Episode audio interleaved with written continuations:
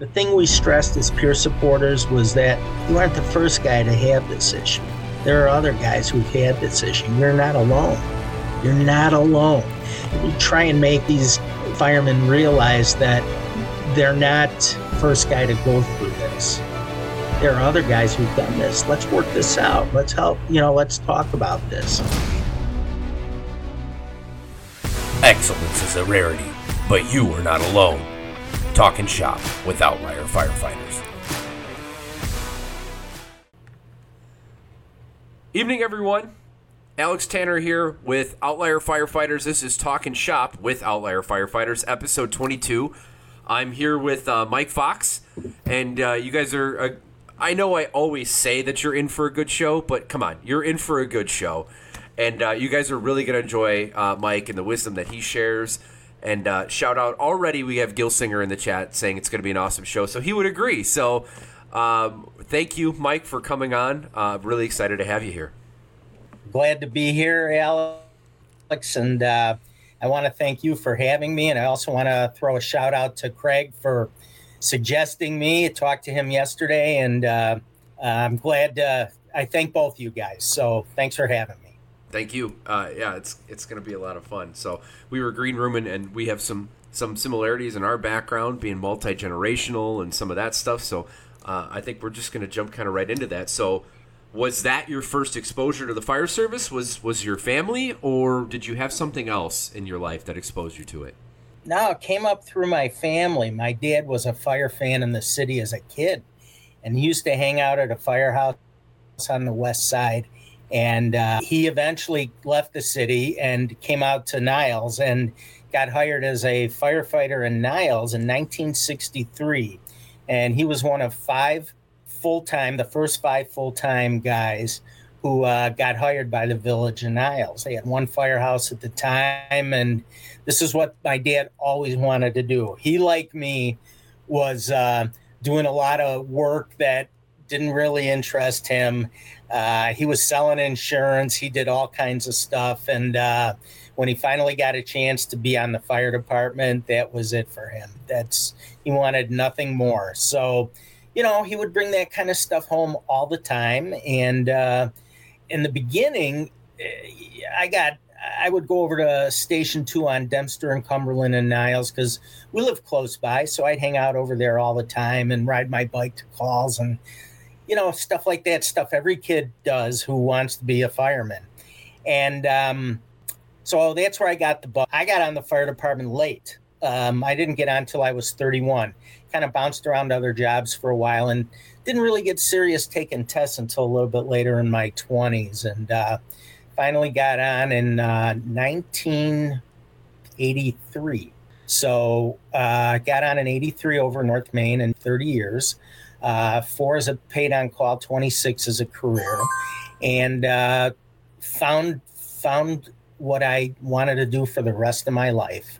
And uh, I followed, I followed, didn't follow my dad's path or anything like that, but you know, I would run into him at fires once in a while, which was, and uh, he left the job in '86. He had a heart attack and uh, retired. He never came back, and uh, you know, I just kept going. I've uh, been retired 10 years now I retired in uh, July of 2013. So had a good run. Very uh, proud of the run we had and uh, the relationships and guys that I got a chance to establish and continue on this day. So um, I, I couldn't have think of doing anything else in my entire life. Um, there are guys who will tell you that you've hit the lottery kinds of uh, of platitudes at you about getting the job and all that. And you know what? They're right they're right. This is this is uh this is the top of the mountain for you if you get on the fire department. At least it was for me. Yeah, couldn't agree more. Uh, you got some shout outs here too. You got Leanhart yeah. in the in the in the chat. You've got Vitali. Shout outs again about the Battalion One, not just Battalion One. So oh. they got you. You guys in Lincolnshire are killing me. Man, you guys are killing me with that battalion one. And Leanhart, Chris, you were the guy who first brought it to my attention. You know, way back when. I don't, I don't even know when it was. It must have been 2011, somewhere in there. So, um, love you guys for sure. For sure.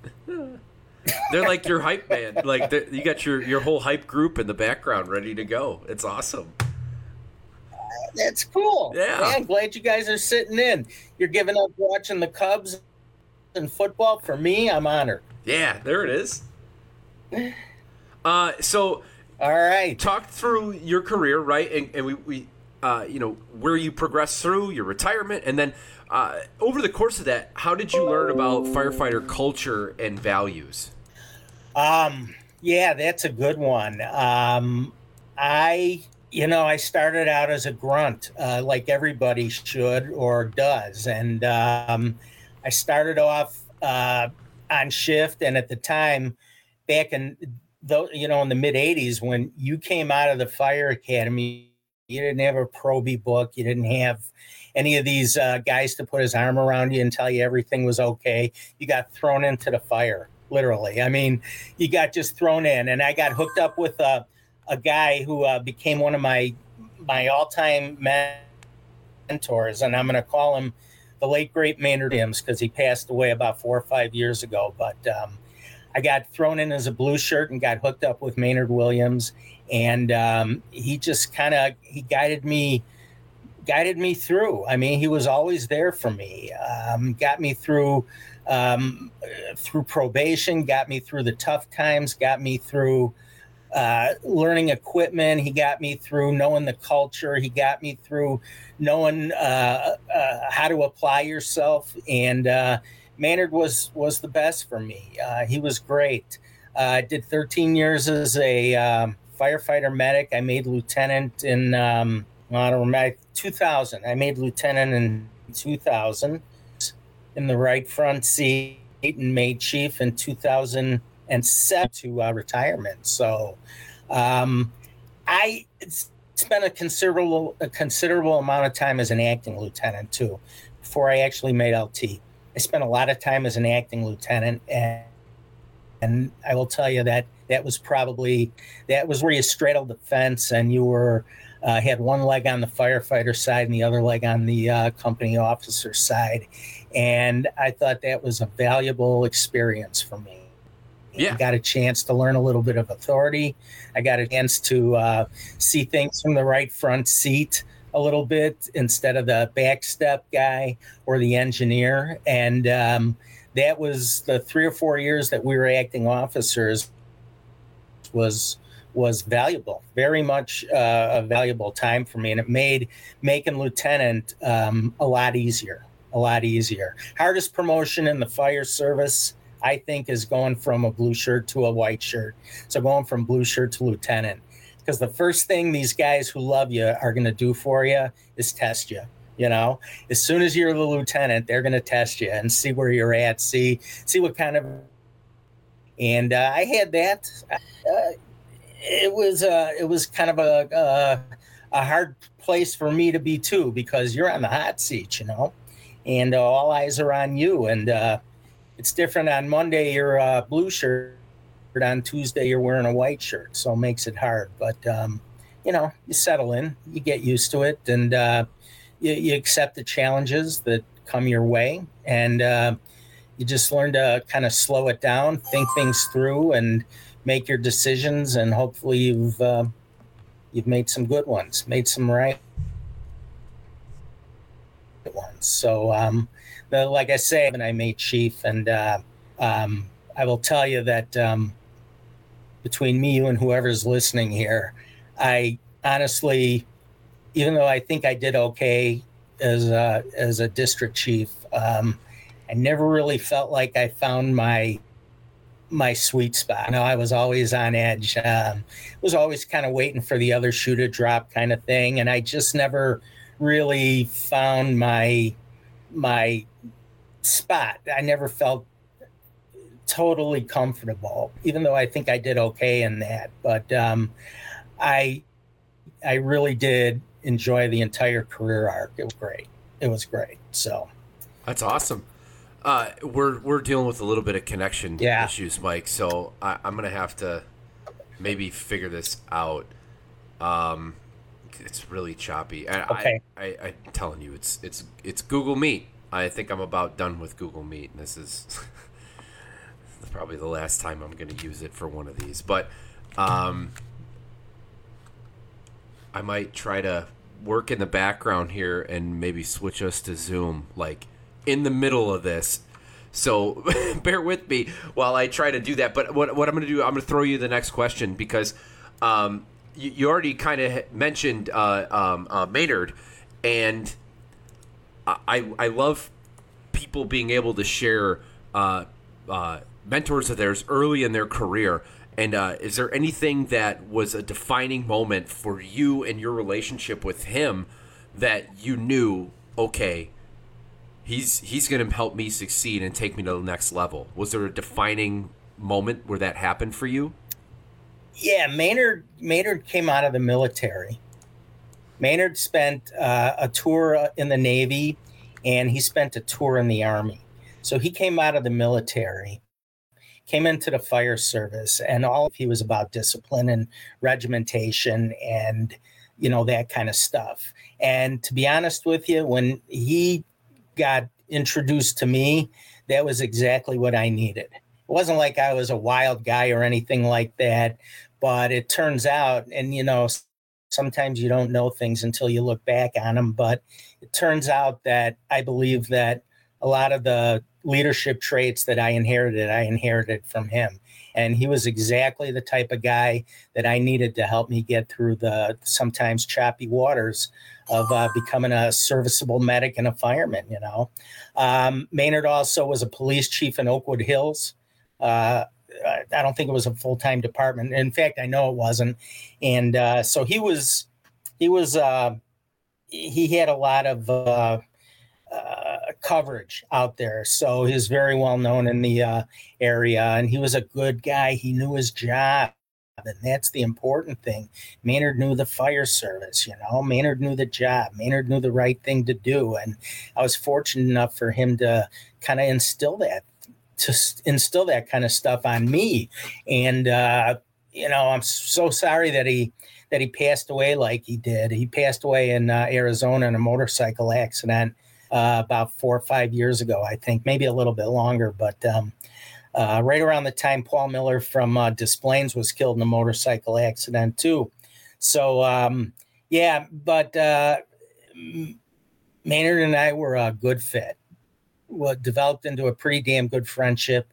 Um, you know that stuff comes uh, with time too, but he cared for you. That was it. He cared for you. You know, it wasn't like he was just gonna uh, show you uh, show you a trick of the trade and walk away. He cared. He cared. You know, every day when we came in, uh, he'd throw me through air packs. And it was just until you until you can do this stuff with your gloves on and your your, your blinds your eyes blindfolded we were going to do air packs every day you know he was just one of those types of guys and when i remember when i got my first fire you know he was just happened to be pushing me ahead i had the knob and he was just pushing me, he was behind me, and he's saying, Move up, move up, you know, move up, you know, I'm right behind you. Don't worry about it, you know. And he got me through it. And after that, you kind of settled in, and I settled in and uh, became good. So, yeah, I mean, that's that's what I think, uh, honestly, a, a good mentor has to be. He has to be a hands on guy, he has to be able to uh, relate to you, uh, he has to care for you. And, um, Maynard was that. Maynard was that. So when I talk about him, I I'm I'm going to kind of call him the late great Maynard Williams because uh, um, I don't know. I just feel like I have to honor him in a in a little bit uh, special. His hobby is a fireman in the city who also works as NIPSTA as an instructor. Um, so good kid too. His his uh, son was on truck 24 on the far south side, and I thought he was trying to get onto squad five down to, um, on the south side too. But um, I think Kevin, his other son, is somewhere out west on a fire department. Kevin Williams, and uh, yeah, Maynard Maynard left a good legacy, and uh, I was glad to have hooked up with him. That's awesome. That's wonderful. I, yeah, uh, to to have yeah. that is invaluable over the course of a career. To have that person that just that just clicks and, and drives you forward and gives you what you need. Uh, yeah, I, I love hearing that. You're lucky if you if you get a guy like that. If you get a guy like that, consider yourself lucky. Or if you're a guy, if you're a guy like that, consider yourself lucky because being a mentor, I think, is probably one of the be- one of the more important jobs in the fire department. You know, I mean, it's it's a um, it's a huge responsibility, and um, you you you do right by the the kid who you're mentoring. And uh, it wasn't like I was assigned like here's Maynard, he's your mentor or anything, but that's what he became. That's what he became over time. So um, yeah, sometimes, I was glad to have been paired with him. Yeah, when they get assigned, sometimes it, it almost it, I wouldn't say devalues it, but it just doesn't have that same click when somebody just just picks you out of the group and and just is there for you. It's it's a totally. I, I've had both. I've had mentors that I've been assigned who ended up being great, but I think the mentors that that I found or found me have always taken it to that next level. Right. And, uh, back in the mid '80s, I don't think mentoring was even a part of the fire service. It wasn't like you were.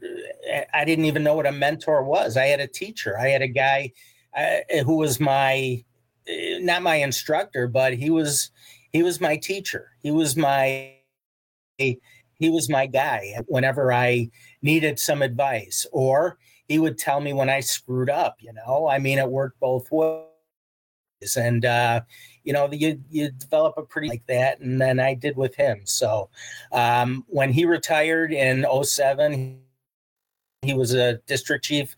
I took his spot in the buggy. So, and uh, he went right off to Arizona, and uh, you know the rest is history, I guess. So, I had a couple other mentors, if you don't mind. Um, Please, it was kind of like Craig and the the guys from Lincolnshire. I used to listen to these guys. I used to listen to these guys on the radio all the time. They were Des Plaines uh, chief officers, and um, you know, at the time, we did not run with Des Plaines. Des Plaines was one of these departments that basically uh, stayed within themselves. You know, they never asked for they never asked for any mutual aid or anything. They just kind of stayed within themselves. It was just just their culture, you know.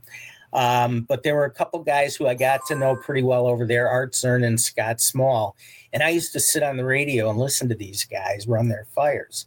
And it was because of these guys that I learned how to set up incident command, how to do a good size up.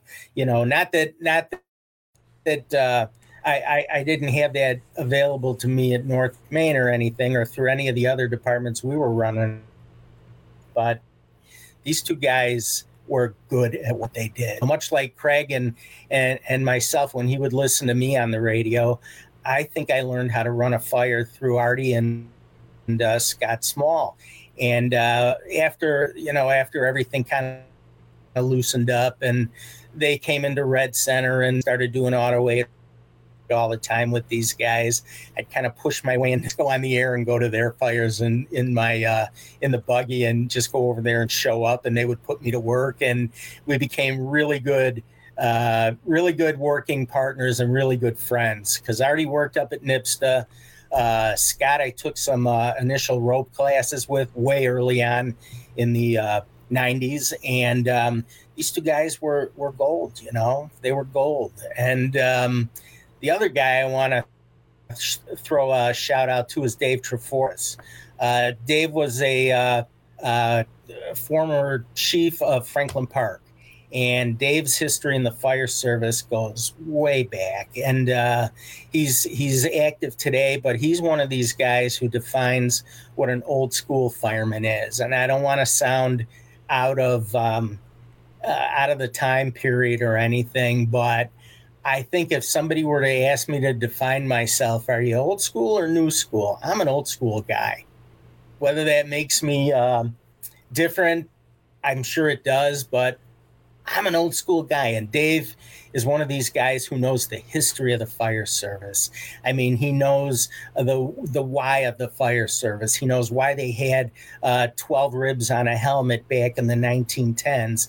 He knows all this kind of stuff, and he and I just hooked up because we both have a love for the tradition of the fire service, and that's that's important that's important. Having a deep love for the tradition of the fire service is important because you cannot get to the present without understanding what went on in the past, you know. And we we uh, NIPSTA we would have our kids do um, historic firefighters, or I'm sorry, historic fires, and they would get a class that every company would have to do a historic fire. We tried to keep them local, and uh, they'd have to do the research and do a PowerPoint presentation um, on a Friday of week five or six or something like that.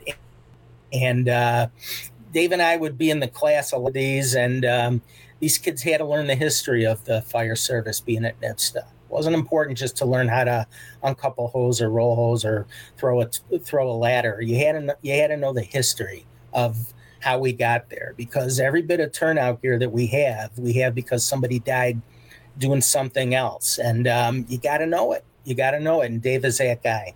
So um, he's working out at the uh, uh, Fire Academy at McHenry County College, I believe, and doing something in the city now. But uh, a couple years younger than me, but um, he's he's a good one. So you know, I think I surrounded myself with three or four very, um, very professional, very out guys job, and uh, I appreciated them. So yeah. Um, I think those were the most important guys in my in my life, you know, career wise. No, so that's awesome. That's great to have. I mean, such a volume yeah. of people, and especially. Uh, we're gonna we're gonna I'm gonna try to transition us to Zoom here, but I wanted to wrap up what we were kind of talking about. I think that there is a loss of of holding on to that history right now, and my my generation is is doing okay with it, but I think we could do better. I think there's a huge disconnect to what we've come from and what makes it not just a job and, and what makes it the fire service of what it really is. And I, I do see that that things like that, hopefully that help, you know, uh, how NIPSTA, you know, makes them research and, and go through that. But unless you're really plugged into it, uh, I don't think on the job people really are as connected anymore. So that's definitely something that we need to do a better job of. My, talking my generation needs to do a better job of spreading that around. Right. Right. Uh, I agree. I agree wholeheartedly. What do you want me to do? This pivot is going to be on the fly, and I'm probably going to mess it up. I'm literally just going to switch this over to Zoom somehow. Look at that seamless transition. okay. All right, pal. I I followed your lead, so I hopefully it's better. We we we did a workaround to reset everything here. So hopefully hopefully that ends up working out. Okay. It only took 10 minutes. That's not so bad. All right. ah, not bad at all. All right. Those of you that have stuck with through all that, which actually it looks like most of you pretty much did in the chat, so that's a great thing. Thank you for staying with us. We're gonna roll right into it. So you kind of talked about the different levels of service that you've you've you've been right. You've been a blue shirt. You've been a lieutenant. You've been a battalion chief. Right. You've gone through all those, uh, and you talked about the transition between blue shirt to white shirt, um, and and the challenges that come right. with that. Um, does leadership change throughout those positions? In, in what ways does it?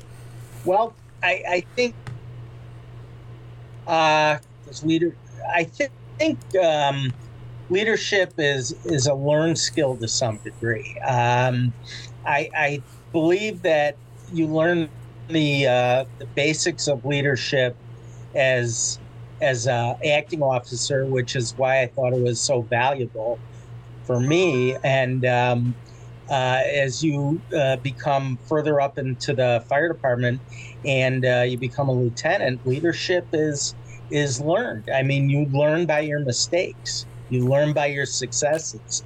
And for me, I I think like a lot of people, I I learn from both, and it's what you do with your your not so much failures, but from your mistakes and how you apply as you won't do those things again. And uh, I had my fair share of of um, errors, mostly uh, perception errors and things like that. And I learned from those, and hopefully I got better at them as uh, I progressed through the ranks. And um, I enjoyed my time, my seven years as a lieutenant, immensely, and uh, feel that uh, once I really settled in after about a year, 18 months or so, I really felt like I settled in. You know, you get a few fires under your belts, you make a few right moves, you start establishing yourself uh, via your name by working with uh, other towns, by going to other towns' fires, by um, uh, participating in other towns' trainings, which we did a lot thanks to to Red and uh, for opening those doors for us. And um, leadership is you're going to get better at. If you really want to be an officer in the fire service, you really are going to get better at leadership. But you got to let it happen. You can't press it. Um, you got to give yourself time. But um, I, I believe sometimes uh, guys are referred to maybe mistakenly. You know, just because you wear a white shirt doesn't make you a good leader. Doesn't mean that and um, you got to work for it. And the compliments or your reputation will tell you whether or not you're succeeding. Will tell you whether or not you're doing you're doing well and doing the right thing. Your guys will tell you doing the right. We came back from a fire, any fire. We would go into the kitchen, no matter what time it was, and we would sit down and we would we would critique it we would critique every fire we ever went on, every good 1050 we went on, every, every extrication call, everything. We would go back to the kitchen and critique it. And that's where you learn about yourself and you learn about the other guys and you learn how strong of a team you have behind you. So, leadership for me was something that I had to acquire. I, you don't just put on a white shirt and become the boss. You are the boss, but you don't become the boss. Yeah. You know, you've gotta you gotta earn it. You gotta earn it, man. I mean, anybody who thinks they don't have to earn it, or anybody who points to their patch on their shoulder and says, "You see this? I outrank you." You know, BS. Okay, yeah, I know you outrank me, but if you got to show me that you outrank me, you've already lost the war. So, don't be that guy. Don't be that guy. Let it come, okay? Make your mistakes. This job will humble you many, many, many times during your career. It's just going to make you, it's going to make you think. It's going to humble you. It's going to make you uh, question yourself. It's going to make you look at yourself in the mirror and say, Did I do the right thing? Did I do this and that? I mean, let it happen. Don't be afraid. Don't be afraid. You'll be a stronger guy at the end for having done that. I, I think, you know, my opinion. Anyway, so that's great advice. Yeah. Anyway. Uh, uh, Vitali says here in the chat, a lot comes from performing well in other towns or around your peers, and he says you nailed it when you talked about that. It's it's the truth. It's representing you represent your entire organization when you go out of town, right? Not just yourself.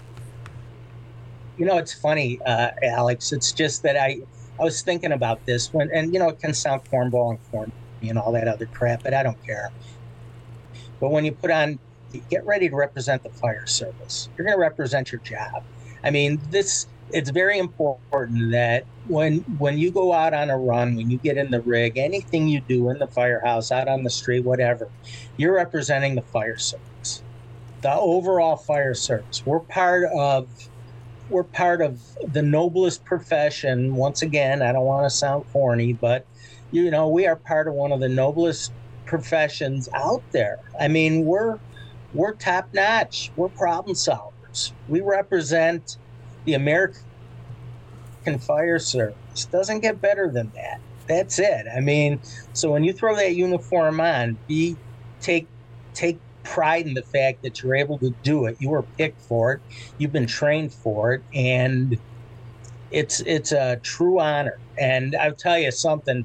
Just I I got into a lot of these uh, observations of mine um, through the benefit of retirement because retirement gives you a chance, at least I think, to look at the big picture, look back at the big picture, and look at the look at everything you did and you can look at you can pick things apart. You can you can uh, uh, look at uh, incidents that happened and when you're when you're working you're on the day-to-day kind of stuff at all but when you retire sometimes you get a chance to look at overall the big picture and see you know what I was there. I went downtown in 1992 and helped them pump the city out because because it flooded when that uh, when that uh, damn thing broke under the river. You know, I was down there. I was part of history then. You know, it was it was cool. You know, I was at the uh, uh, which fire I was at. You know, I was there. I was I was there. That was me. I was able to do it, and I'm still being humble about it. But the fact of the matter is, is that we got a chance to do some pretty cool stuff, really, and uh, make a difference in a lot of people's lives. But it's through the umbrella, the looking glass of retirement that kind of allowed me point just say, yeah, pretty cool. Being a fireman was actually doesn't get better than that, you know? So anyway. I don't even know where the hell I was going with hey, that, but where you went is I don't great. Know. I'm giving it back to you. I, it, yeah, I mean to be able to look. I don't even know how I got there, but I got there. That's that's what it's all about. I mean to be able to look back, like you said, I, I just yeah, yeah, I, yeah, so many people blink and they don't realize what they're in right Yeah. until later. I, I you're you're spot on with that. right. Uh, so shifting back to Yeah, the battalion one, right? And and one of the things that, Yeah. that the boys were saying about being calm and, and direct and, and those things when they heard you on the radio, uh, was that also a developed skill, or do you feel like you were a naturally uh, uh, calmer person that you were able to, to deflect some of that tension that comes with being really anywhere but in the I- car? I, I, I had a I had a trouble with that when I got into the, to the buggy, and I'll tell you. Um, the first fire we had, and I remember we got a call for a car fire against the building. It was like two or three in the morning on uh, Gregory Lane, which is in the uh, northeast part of our district. And it was one of these uh, calls where if you drive drive down Golf Road going east, and you're looking pretty good. It was a car uh, actually send it to to another car, and I got there first, and I gave a pukey size up. I remember that because the guys told me that, and uh, I gave a size up on that. The first thing, the first thing I did was uh, get out of the car, and I started to put my gear on, and I'm like, "No, you idiot! You're taking command of this thing. Get back in the car, slow yourself down, and and get these guys in here to do their thing." So for me, this this calm thing was um, a, a learned a learned skill. I had guys who would say, when you're really when things are going good for you, the entire fire ground slows way down. When things are a little bit haphazard, you don't know whether or not to turn right, turn left, do this or do that. But when the fire ground starts to slow down and you get a chance to look at things in almost slow motion, you know you're good. You know you're doing good. But for me, I know a lot of guys just operate like that. They're lucky for being able to do that. But I was still in lieutenant mode for a little bit of time, so I had a hard time with that. But eventually, I was able to slow it down and and and do what I had to do. You know, establish my command, get my size up done, get all my benchmarks done, and all that other stuff. So I had to work at it.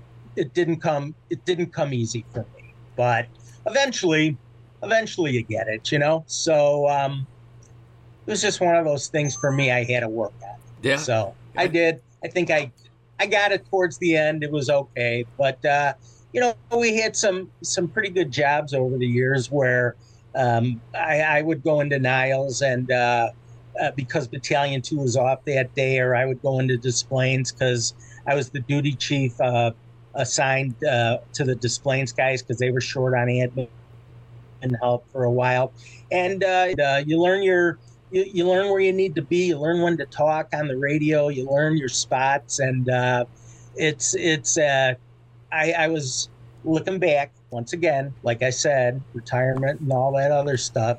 Looking back, I think I was able to uh, look at some of these jobs that I was on and uh, appreciate my role in them. So I, I that's what I mean. I think for me though, uh, in answer to the question, this long answer, I had to work at it. That's great. I, I think Greg uh, Craig here threw a, threw one of your size ups. He's got uh, Red Battalion or Red Battalion One on scene of a seven story. No, let's call it a six story with a penthouse. Which I don't know what that is, but it's I- hilarious. I, it, that's the thing. I mean, um, I think, like I was talking about mentors, and I was talking about Artie and uh, uh, Scott in Des Plaines, is that um, they kind of taught me by listening to the radio. They didn't follow the book. They didn't follow the the book of communication where it said you had to be proper and you had to have everything had to be uh, according to the book. I didn't do that, and like like Craig said, I, I can remember changing changing some of the things I did when I it, it wasn't rough jargon or anything like that, but it wasn't by the book. You called it like you saw it, and appreciated the fact that the guy in the buggy was able to talk like them and communicate to them like they would want to be talked to on the fire grounds. You know, we got the job done all the time, but sometimes, you know, sometimes if you had to correct a mistake or change some of the things, you just do it, right? I mean, it was just uh, three years. So, yeah, I don't know if I'd be able to get away with that today because I listened to a lot of the guys on the radio giving their size up, and they're pretty by the book, man. I mean, there's there's no there's no that now. I mean, the guys who are in the buggies these days are are pretty much following up following something. But uh, I just it was just me. I was just being natural. I'm with you. I, I think that uh, I guess so. With, it was okay. I think with uh, Maydays and, and that especially, uh, I, am finding that one of the more uh, national trends is plain English, is getting out of that structured, procedural, hey, uh, I don't know, hey, Bob, uh, Alex, and Mike are, are your RIT team, they're coming in to get you, versus like, you know, firefighter, blah, blah, blah, blah, blah, blah. Uh, RIT one is coming, blah blah blah. And this, you know, it just they've that seems to become a, a, more modern trend right yeah. now with radio traffic. Is a little more of what you would do is some plain English, some some making people feel not so robotic, right? Um, I think that there's there's there's value yeah. in that. Uh, yeah, uh, I remember. Uh, uh I remember we had a uh, a laundry room fire, and uh, one of our two. We had a ton of these two story 16 units in there, you know, and we get a call for a um, uh, smoke in the laundry room. Well, 99 times out of 100, this is an over- overloaded dryer, an overloaded wall. That was it. And they were nothing. We'd open a window, we'd vent it, and reset the alarm and go home. Well, the guys get there this time and uh, they had a worker, you know. So they get back to me and they go, uh, 1A Battalion 1, go ahead, 1A. said, uh, we're going to have to pull a line here. We got to work and fire in this laundry room. It looks like it's extending up the uh, to the second floor. Okay, good. So you know, I started just send an engine uh, truck uh, uh, truck 60 or truck 81 now but you know you got the roof you know and at that time we went to code fours we didn't have this working fire thing so you know i would ask oh you better give me a code four here and you'd get all these additional companies coming and um, we uh, you know we got the fire now. I remember telling one of my uh, my officer that day. I said, uh, "Hey Steve, I'm losing this thing. You know, let me know what the hell's going on here." And uh, he said, "Yeah, we're winning. We got it. You know, and that type of thing." And uh, I caught a little heat for that, you know, but never never was like, uh, "Don't do it again." It was just like, hey, Fox, I heard you on the radio. I heard you on the radio the other night. Did you win or lose? You know, okay, I won. So I said, well, at least somebody's listening. And uh, but it was that kind of stuff. It was yeah. loose. It was loose, and uh, I think a lot of guys appreciated that. And I didn't do it for that. It was just my way. Yeah. So that's it. Yeah, it's okay. My my dad it's used right. to make fun of, us, me. Of oh no, you're fine. Uh, mm-hmm. But my my dad would listen. Uh, he doesn't now but oh, I worked up in, in Antioch before I worked now in Lake Zurich, and uh, I was a company officer up there, and uh, and I spent a little bit of time in the car, not a ton. But he would listen. My dad would listen to me on the radio because he wanted to, you know, keep track of what was going on with me and that kind of stuff. And I would get text messages sometimes, and i will never forget one of them. It was, "Hey, Dan Aykroyd, you can calm down with the with the uh, fire alarm at Dunkin' Donuts." And I didn't realize I got this yeah. thick Chicago accent when I talked on the radio, and he made fun of me for it. I'll just never forget getting back in the rig after resetting the alarm, going reading that on my phone, like, oh, thanks, Dad. that uh, will stick with you forever, you know. So that's good stuff. Uh, but that's like you said, stuff. if nobody yeah. says stuff, uh, you you never really are gonna. You don't know what you sound like on the radio until somebody tells you. You know, and nine times out of right, ten, if you do right. it right, no one's gonna say anything anyway. You you just kind of have your your style, I guess. Until you say something weird, then everyone's gonna talk to you about it. But, but. right, right. Listen, we got the job done. We were always professional about yeah. it. We are just, you know, I was just just a little different, you know. Not much different than my boys in disposal. Just a little bit, I guess, different. So a little looser. It was good though. Yeah. Uh, so you've uh, spent some time NIPSTA teaching fire academies and uh, and and going through that process. We talked in the green room before uh, and we'll, we'll talk about peer support after this. But uh, you still are active in in uh, teaching yeah. other things other than the fire academy, which is pretty awesome. So, uh, how did you find that? Uh, what are you actively doing uh, over at NIPSTA right now? Well, I don't do much at NIPSTA now, but because I transitioned over to Morton Grove, I work in I do inspections there. So I kind of uh, left NIPSTA about a year ago, but the, the the how and why that I got into it was uh, we used to have these spring and fall MABAS drills every year at NIPSTA, where all the companies in Division Three would rotate through, and we do um, uh, you know live burns and auto extrication and uh, some classroom, but we would do uh, MABAS drills every fall and um, and uh, anyway, I was able to get into the fire academy as an instructor. And uh, I was there for the first class in 2009. And uh, we had a pretty, pretty, uh, I think we only had nine kids in the class.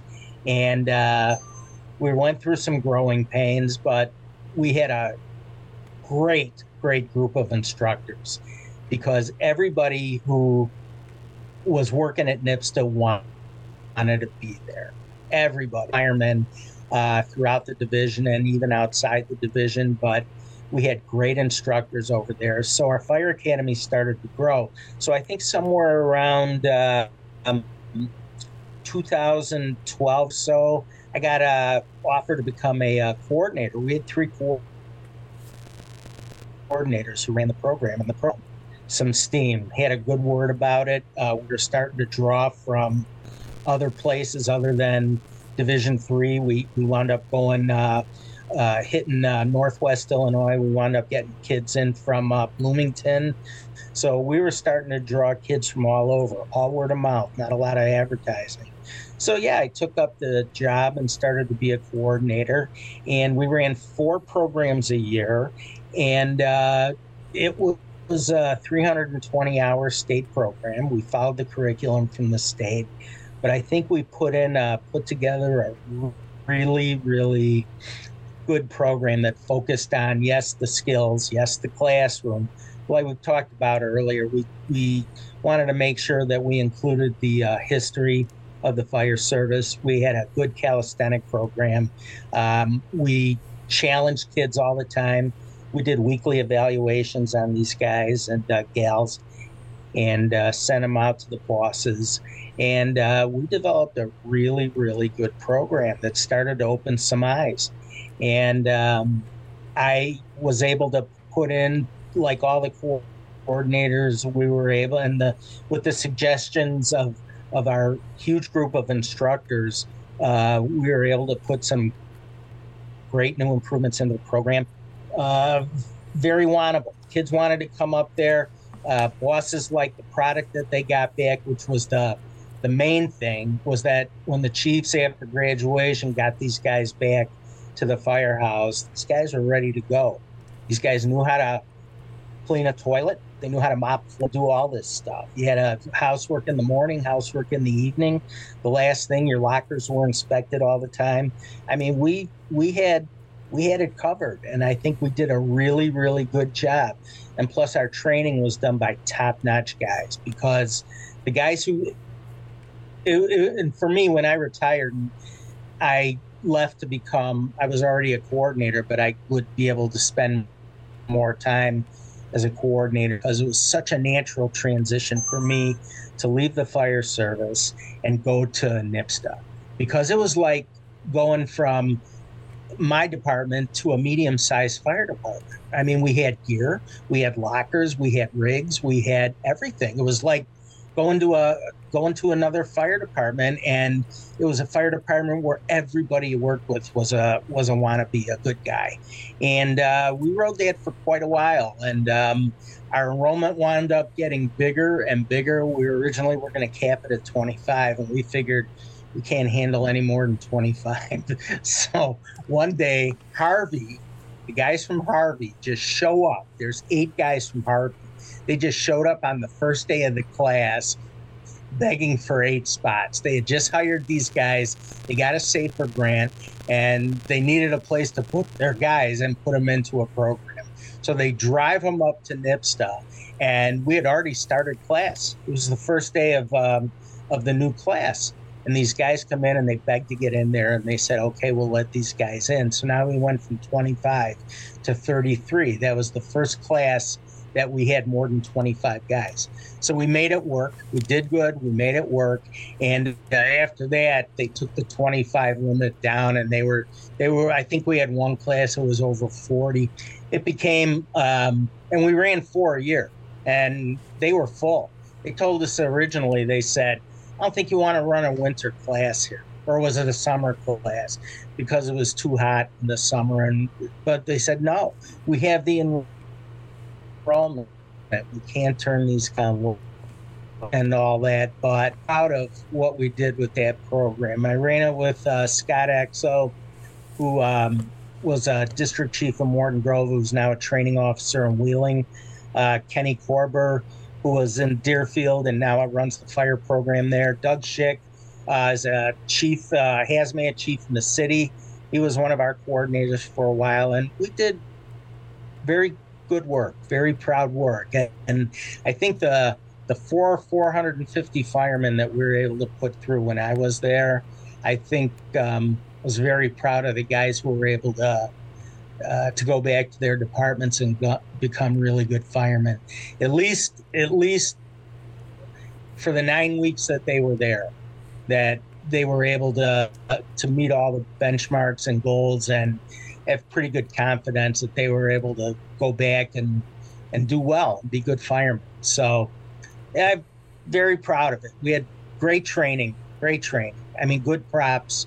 Most of it was in the beginning was built by the guys because we didn't have a lot of money to buy anything really, and it was just kind of we piecemeal it. Our SCBA props were were all hand, homemade. Um, our uh, uh, hangar was done by the guys. Um, it was all it was all done by the instructors, and you know, I mean, nights, weekends, weekend nights, and it was all for the success of the program. It paid off.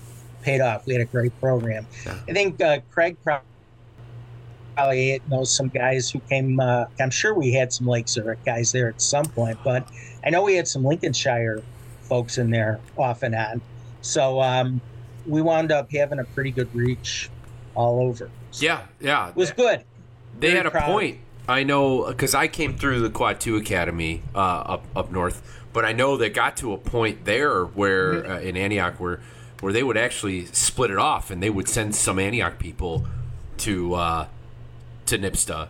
Uh, I have a couple friends that worked for Countryside Fire Department that went through NIPSTA. So NIPSTA did have, uh, especially that fire academy, did have a, a wide reach lot of people from a lot of places all over Illinois. So it's definitely an accomplishment. Yeah. Well, our only competition, yeah, the only competition that I believe we had at the time was uh, Romeoville. Yeah. That that uh, guys would, uh, and they would send. Sometimes it was based on the dates that the programs ran. That if they hired a guy and they needed him on the job soon, and Romeoville was had a class coming up, they would send them to Romeoville. But, you know, Bloomington still to this day because I was over there a few weeks ago, and I ran into one of the captains who was up there checking on one of their candidates, Bloomington, Illinois, corner from IFS.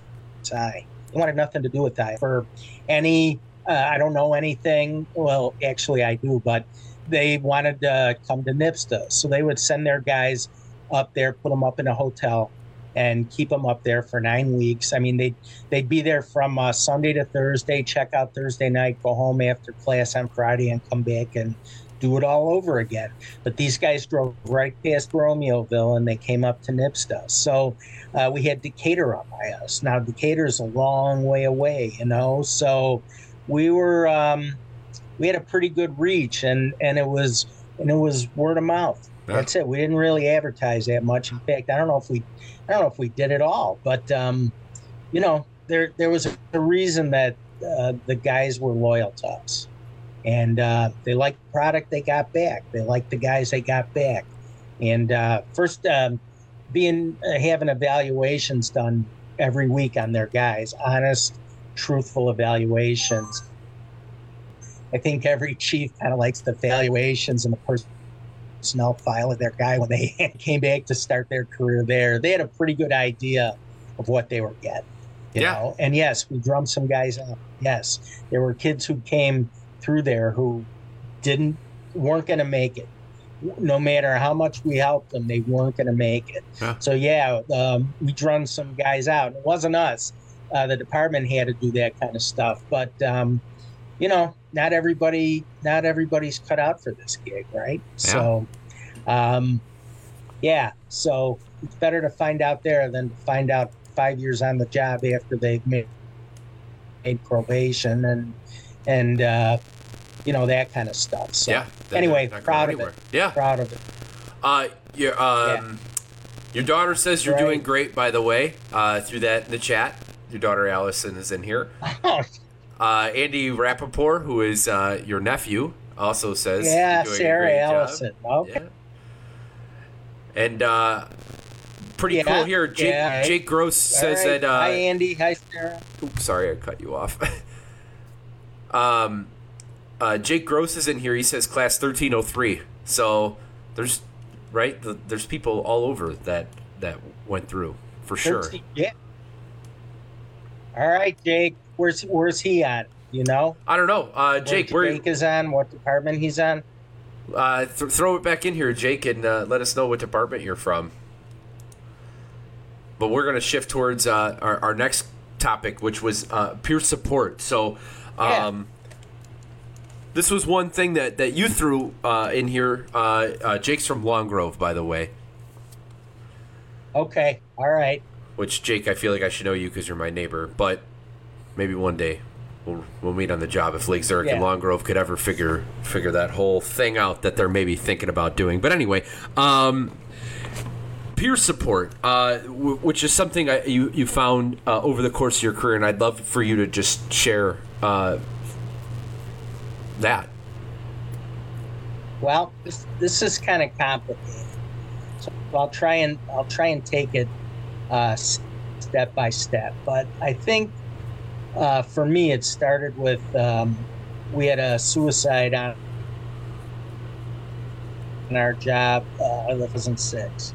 Uh, the suicide didn't happen in the firehouse, but it was an active fireman, and it happened uh, off the job. But um, the way this went down was we had a guy named Dave Nebar who came out of the Navy, and he was a nuclear tech on a submarine. So this guy was a very, very intelligent guy, a local football at Glenbrook South, and um, didn't really didn't really have any family. Um, he had some cousins and an aunt and uncle, but uh, his parents were divorced and whatnot. So uh, Dave came on the, the job and um, becoming a very angry young guy. Um, in the fire house, Dave was um, uh, out on the street. He couldn't have been nicer. I mean, uh, if we were to go to uh, some elderly lady who fell off the toilet three times, he could not have been nicer. Never a cross word, never anything, never any resentment. He'd help her like it was his own mother.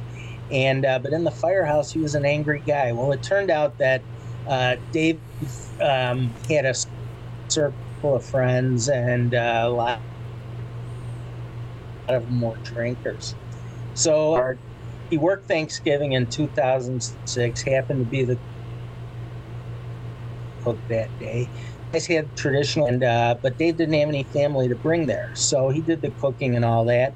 He Had a good day. The guys had an average day as far as runs go and things of that nature.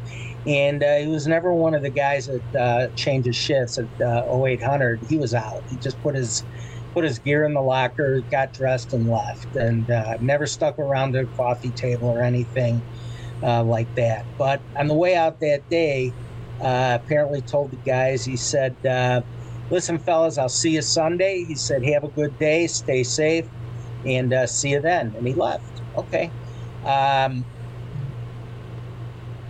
that Friday night, Saturday doorbell rang, and there was a Palatine cop and a Cook County cop there. And the district chief on duty got up, answered the door, and said, uh, You have a firefighter named David Nebar who works here? Yes, I do. Well, we regret to inform you that um, he had a uh, shooting in a friend's house in Palatine, and they were cleaning guns in the garage. There was alcohol involved, and Dave just put a 22 into nothing. Um, so Saturday morning, I was on duty, and I came in, and you know, Jim Reed says, uh, you know, pulls me on the side, and he said, "This this happened to Dave," and uh, you know, everybody just nobody knew what to do. Nobody knew how to handle it. We'd never had a death in a, our family before, our fire service, and uh, you know, it just it just shocked everybody. And uh, there we are. We're left to figure out how to pick up the pieces, what to do. We still had to run our shift. We still had to had to do everything we were supposed to do that day, and um, things kind of. Um, but we had no no guidance about so it turns out that Northbrook, after Wayne Lackbutt died uh, in, in the uh, Neiman Marcus incident, uh, Jay Reardon developed all these checklists about what to do for uh, funerals, line of duty, death funerals, and they're able to get a whole hold some of these things and put on. Um, after the funeral, which was sometime during the week, the boss brought in the uh, CISD team, takes the entire fire department out of service. Everybody's ordered in, no matter what. We're ordered in. And uh, we went downstairs on a Sunday morning, huge circle. There were two facilitators there, and they said, um, "Okay, we would like to go around one by one, and you tell us what you would like to, what what you would like us to know about Dave Nebar. What what about Dave Nebar?" And we went around. It took four and a half hours for everybody to say what they had to say. And at the very end, we discovered was that everybody knew that Dave was an alcoholic and nobody did a thing about it. Nobody did anything about it. It was a complete indictment on the fire department. Everybody knew it, but nobody did anything about it. And um, we had a deal and we didn't deal with that very well because, truth be told, nobody did a damn thing about it. We didn't change anything. We just went on our, our, I guess our, uh, we just went on. You know, we just didn't change anything. We didn't encourage counseling. I, I don't know what we would have done, to be honest with you, but you figure that if there's a line of duty death in your organization, that something has to be done to recognize what we just went through. But fact of the matter is that we didn't. We didn't do anything about it. So Dave wound up uh, being honored the proper way. We honored him in the firehouse the proper way, but it was like we never spent any significant amount of time talking about it anymore. It was a hard thing. It was a very hard thing. Um, but you know, heals things, I guess, and uh, you know, you move on.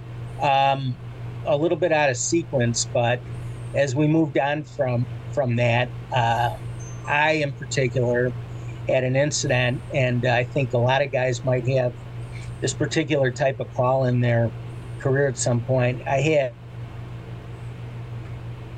a, uh, a little girl, seven year old girl, Melanie Beltran, who was murdered by her mother uh, on a Monday or Tuesday night during the summer.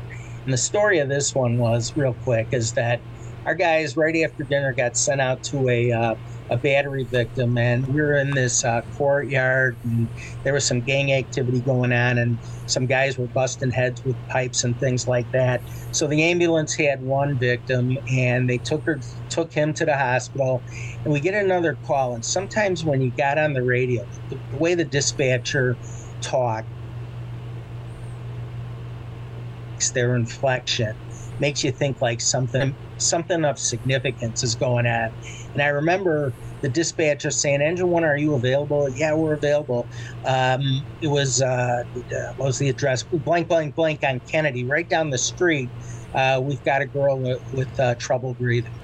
Okay, we're going. So we get ambulance two from Niles as our ambulance um, when we're over there and we're tied up. So we get over there, walked into the apartment, and there was a little girl, Melanie laying in her, well, the only thing I can describe it as a burial dress, laying with her arms off to the side, and just like she would be laying if she was in a casket. And she's in a beautiful dress. There's three kids in the corner next to the mother who are not saying anything. The whole situation turned was wrong. The whole thing was wrong. Anyway, Melanie's taking agonal breaths we were up there with a jump bag. We called the ambulance too and told them, bring your bag. She's got to go right now because I can see Lutheran General right from where we were. Okay. Level one. She's going there right now. And they brought her over to Lutheran. They stabilized her. She died the next morning. But she was beaten and bruised from the top of her head to the bottom of her feet. And I don't want to go into the abuse of her, but um, that one bothered me. That one hung for for other reasons just stuck with me. I couldn't get my mind.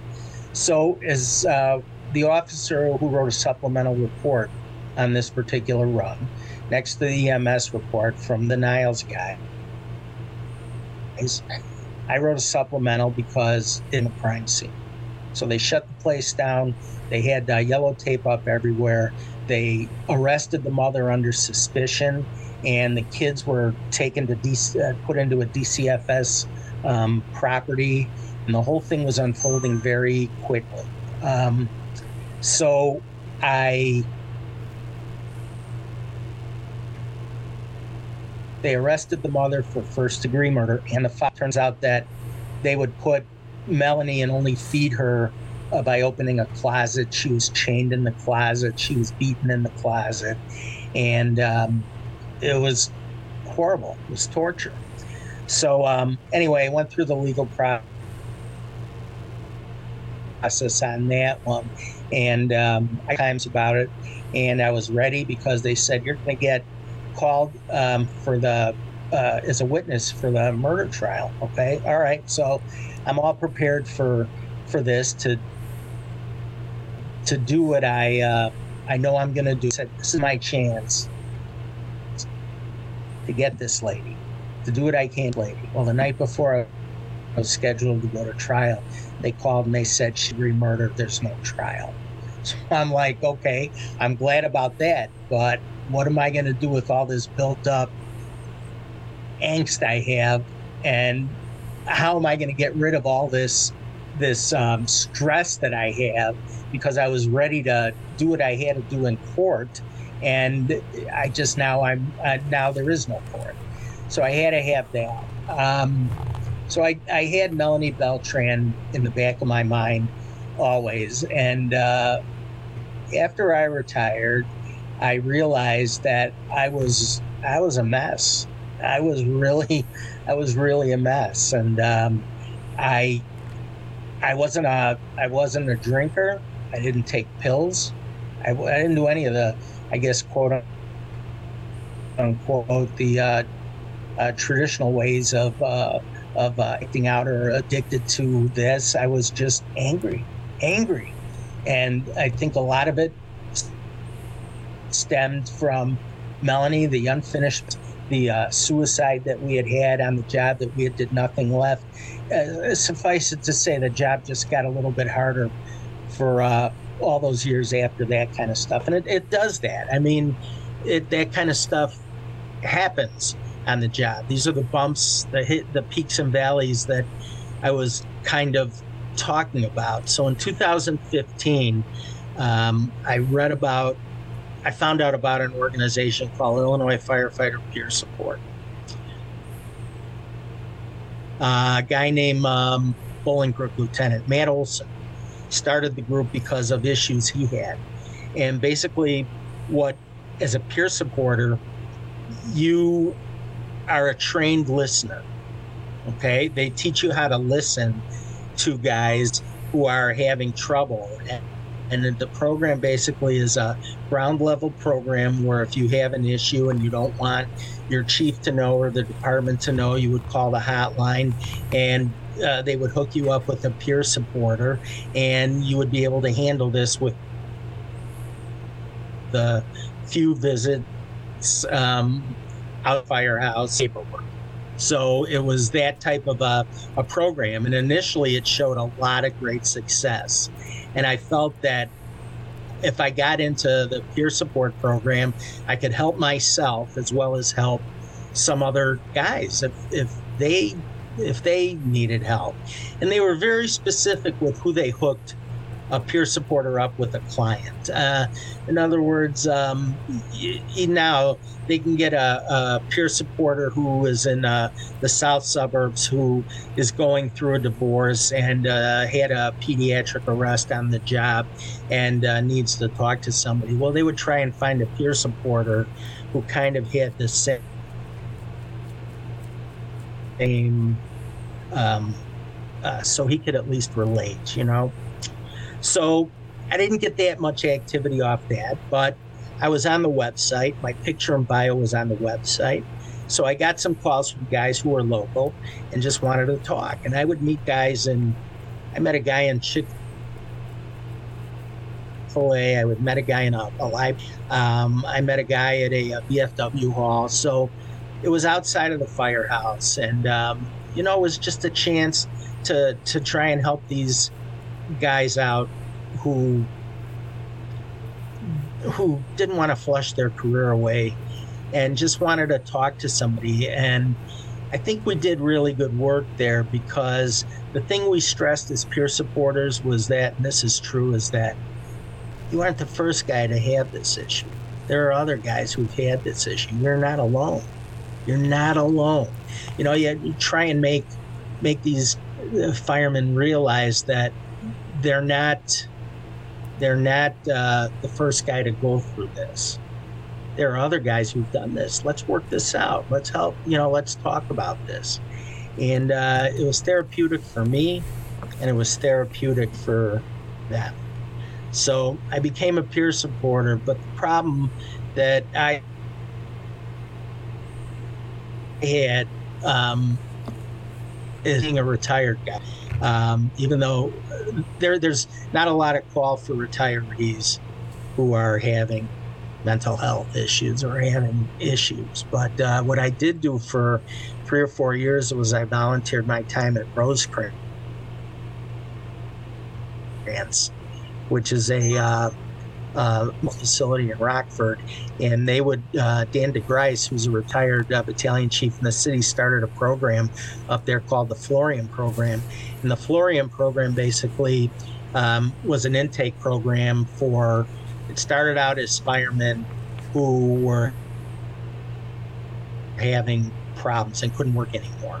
Fell in if you f- fell into that specific um, uh, group and the fire department would stand behind you. They would put you and help you go into this 28 to 35 day lockdown program. And you were locked down. That was it. You were there. and they would try and work you through your addiction. You were addicted to pills, you were addicted to booze, you were addicted to whatever. And it's still an active program today. And um, they let medics in now, they let military guys in there now. And I would go there once a week and just sit down with the group and we would talk. And that was that was uh, um, good medicine good medicine for the guys who were locked down and for the guys like me who needed to hear from other people because I was, uh, was kind of struggling myself. So um, I, I did that for several years and uh, kind of backed away a little bit because, you know, honestly, as a retiree, you really lose touch with the uh, what's going on now. You lose touch. You kind of lose touch with the the current state of affairs and and the modern teachings and things like that. And um, so while I'm still following it, but I'm I'm not really active in, in meeting up with peers anymore. But for the time that I that I did it, um, it, it was uh, worthwhile because it helped me because um, you know I had my own issues too, and I think um, we also helped some guys through through things too. But the point is, is to me is that I think most guys are gonna uh, catch a call or two that's gonna just hang with you. Uh, somewhere in your career, you're gonna you're gonna catch a call that's that's you will look back on and you will say that one is the one that just hung with me and you know, she hung with me. But like I say, uh, looking back on retirement,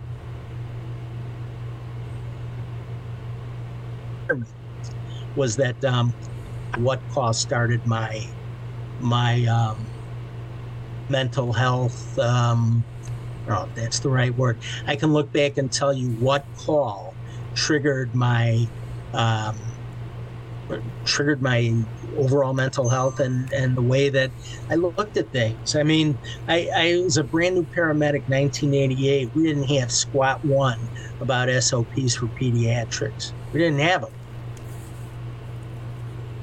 There was nothing there. I had a thick Bible from St. to keep a 96 year old guy alive with uh, bicarb and all this other stuff for forever and ever. But when it came to a pediatric, we didn't have anything. So I remember being out on a run with uh, my uh, preceptor, Dave Strom, and uh, we catch a call on Bay Colony, and uh, was for an infant that uh, the engine got there first, and uh, this lady was running some unauthorized daycare upstairs, and one of the kids who she was caring for apparently aspirated on um, her own her own vomit, and she choked to death. And by the time she saw her, she was already gone. So we were able. He's got this little baby in his hand and chest compressions like this, and it was like, okay, throw and go. That's what we were gonna do. So I'm I'm with this uh, little child in the uh, back of the ambulance, and this was April of when was my Sarah born? April of '89. That's what it was. I think, honey, if you're listening, I think it was April of 89. Well, anyway, um, I'm in the back snacking by myself, and I look down at this baby, and whose face do you think I saw? My daughter, right? I looked down and saw my daughter, and that just that freaked me out. I mean, it it didn't keep me from doing what I could do, which was only chest compressions and putting a little nasal mask on anyway. But I looked down and saw my daughter. So we go to the hospital. They they declared the child deceased and you know we came back and did our thing but there was no at that time there was no time to catch your breath. You know why i know that? Because wednesday was floor day and the damn captain who was on duty that day when we backed the ambulance in said go change your t-shirt fox. He said get out here and help us with the floor. Okay? My head is still spinning. First of all i'm new. Second of all we just had a pediatric arrest. My first and then number three, it's just I didn't even have time to sit down and finish my report, you know. But that's that was how it was back then. You just got back to work. There was no there was no um, uh, what what am I looking for? There Talking was no about it. timeout. Yeah. There was no. You just got right back in. Yeah, you just got right right back into the the saddle and did your even something as meaningless was getting the damn floor done, right? So, um, you know, so that's that's just how it was. Now, we're having a couple runs when I left where guys were just um, uh, did their thing and they had some stabbings and things like that. And um, one of the on duty when, and this is fast forward 25 years, right? And um, he he was having none of it. He came back and did his thing. We replaced him. I called a guy in off duty and I said, I need you for overtime because I'm sending Dave home. And I did. I sent Dave home and I I hired back a guy because uh, I needed a medic. I mean, that would have been unheard of back in the 80s. And maybe even going back uh, further than that. They just didn't do things that way. So we evolved as a better fire service the more that time went on. There was a more more recognizing the fact that this is tough stuff. This is hard stuff, you know? If you're running 15 or 20 calls a day, which towards the end of my career we did. If you were running that kind of call volume a day, you know, and you would wind up having a uh, uh, an arrest here, an arrest there, or whatever, it takes a toll on guys, you know. And sometimes as an through and say, you know what, I'm taking I'm taking you guys out of service for a couple hours. I can get coverage from any other town around because I can put my hands on 15 ambulances if I'm in Red Center. So that's not an issue. I can get an ambulance, okay? You guys sit for two or three hours and just relax, okay? I don't want you going on another call. And after that, if you're still not feeling right, I'll replace you. I'll replace you. That's part of uh, being a, an officer. I got to look out for my guys. I got to look out for my guys. And um, so that was not common, but it happened. So I think we evolved as a fire service from when I first got on to when I was making the decision to say, sit, sit, you're out of service. Okay. And um, then if I needed to, you know, I'll, I'll send you home. I'm not going to charge you with any time off. Don't worry about that, but you're going home. You're done for the day. And uh, that was a important, that was important stuff. You know, I kind of forgot about it until I just thought about it. But um, yeah, getting back to peer support, there's a lot of roads that led to me getting into peer support. There was a lot of runs that, even though I was, uh, you know, I was an officer, I wasn't riding the ambulance. You know, we still were a assist company, and um, we still saw this stuff because we had a crappy area. I mean, on Friday, Saturday, Sundays, um, we had stabbings, we had shootings in the summertime, we had all kinds of stuff going on. So we had a wild area over there. So, um, you know, we're human. Comes down to it. We're we're human beings, and uh, this is a tough job to do it. It doesn't just affect guys in the city. You know, you think it does, but the suburbs are sometimes just as crazy and just as active as as a lot of parts of the city. It happens. There's crime out here too. There's murder out here too. There's all kinds of mayhem going on out here too. And uh, yeah, I mean it uh, it affects it affects us. It affects us. So as a boss, it's one of the things you got to be aware of. Look at your people. Look at your guys. Take the temperature of your guys, and you know when somebody is toast. You know when somebody is is done.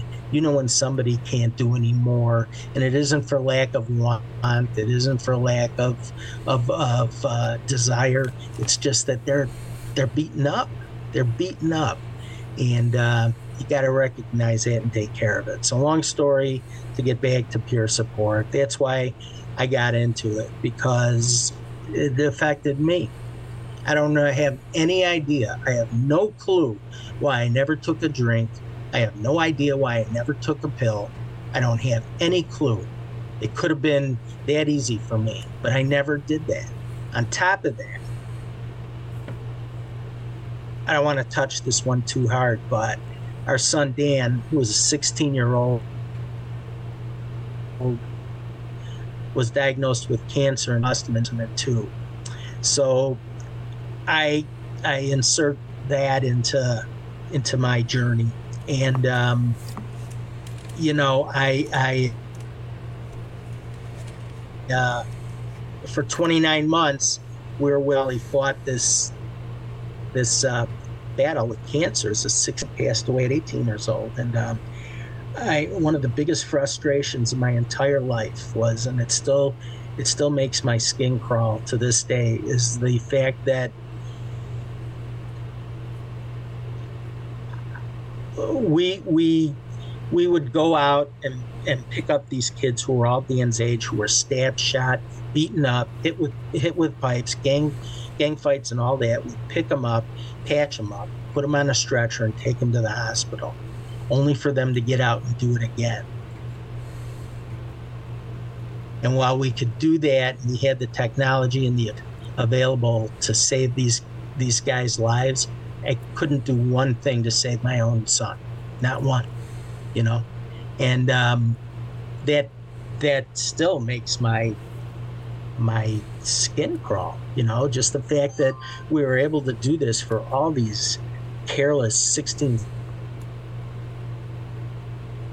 17 and 18 year old kids. But when it came to my own son, that one thing. So, you know, you put that into the mix amongst other things, which I don't really want to get into um, now, but, um, you know, it's the whole ball of wax. It's the big picture. It's it's it's the whole thing. It's everything. Sometimes it just comes together and and forces you to do um, uh,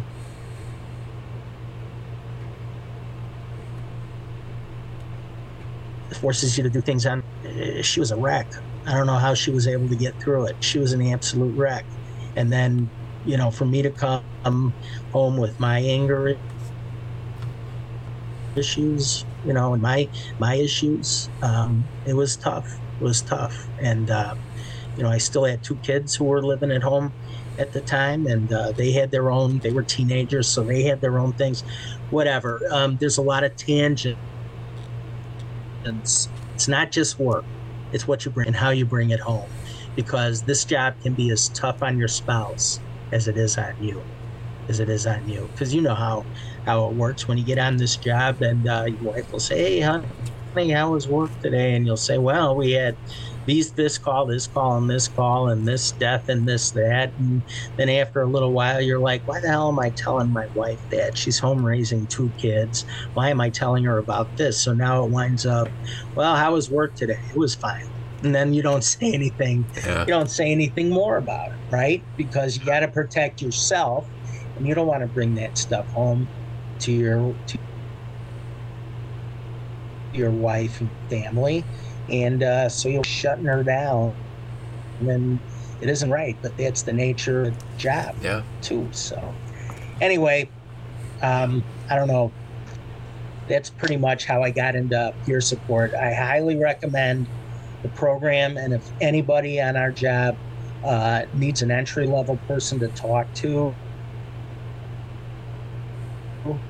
um, give the peer support uh, hotline a call. They have a 24 hour hotline and they would get back to you within 24 hours and try and hook you up with somebody who um, can identify with your problem and, and help you through it. I think we have plus peer supporters in the state, so we've got we've got the help out there. So I encourage everybody if you think you need it, uh, please try and uh, admit it to yourself that you're having an issue and call. So. I also uh, through the website uh, up in up in the chat here too for for uh, for anybody that needs to share it or, or use it themselves. At least that's it's a jumping off point. And then um, if you know you're listening to this on Spotify, uh, it's www.ilffps.org. If uh, you're looking to go that yeah. route too, so Mike, thanks for Very sharing all that. Well, that's uh, was the right form for me to do it. So yeah. to do it. So yeah. So let's let's uh, transition into a couple of these uh, other questions. So, I uh, I asked the same couple questions to everybody, you know, to kind of close it out. So, we, but we still probably got you know time, so don't feel rushed to answer these by any stretch of the imagination. Uh, and they've kind of changed over the course of me doing you know all these episodes, but uh, I, I right now I've got four. So uh, the first one is what's one mistake that you've made and learned from uh, on the job? So I was thinking about that, and um, I became obsessed with, and this is probably weird, but I became obsessed with the apparatus position. And you know what I mean by that, right? I mean, where you put your first engine, where you put your first truck, where's your second engine going to go? Because I was involved in a couple in the beginning that didn't go so well. And there has never been an adage truer than the first five minutes determines the next five hours. And that is that is as true as true can be because um, I wound up making a mistake with um, putting an engine in the wrong spot and never really recovered properly from it. So I would um, try as as much as I could, especially when I was a uh, chief, is that that I would make sure that uh, apparatus positions. And here's why: because in North Maine, any fire we would guaranteed to get suppression rigs from at least three towns.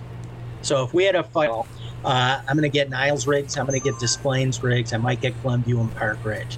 So three or four towns are coming into our fire call.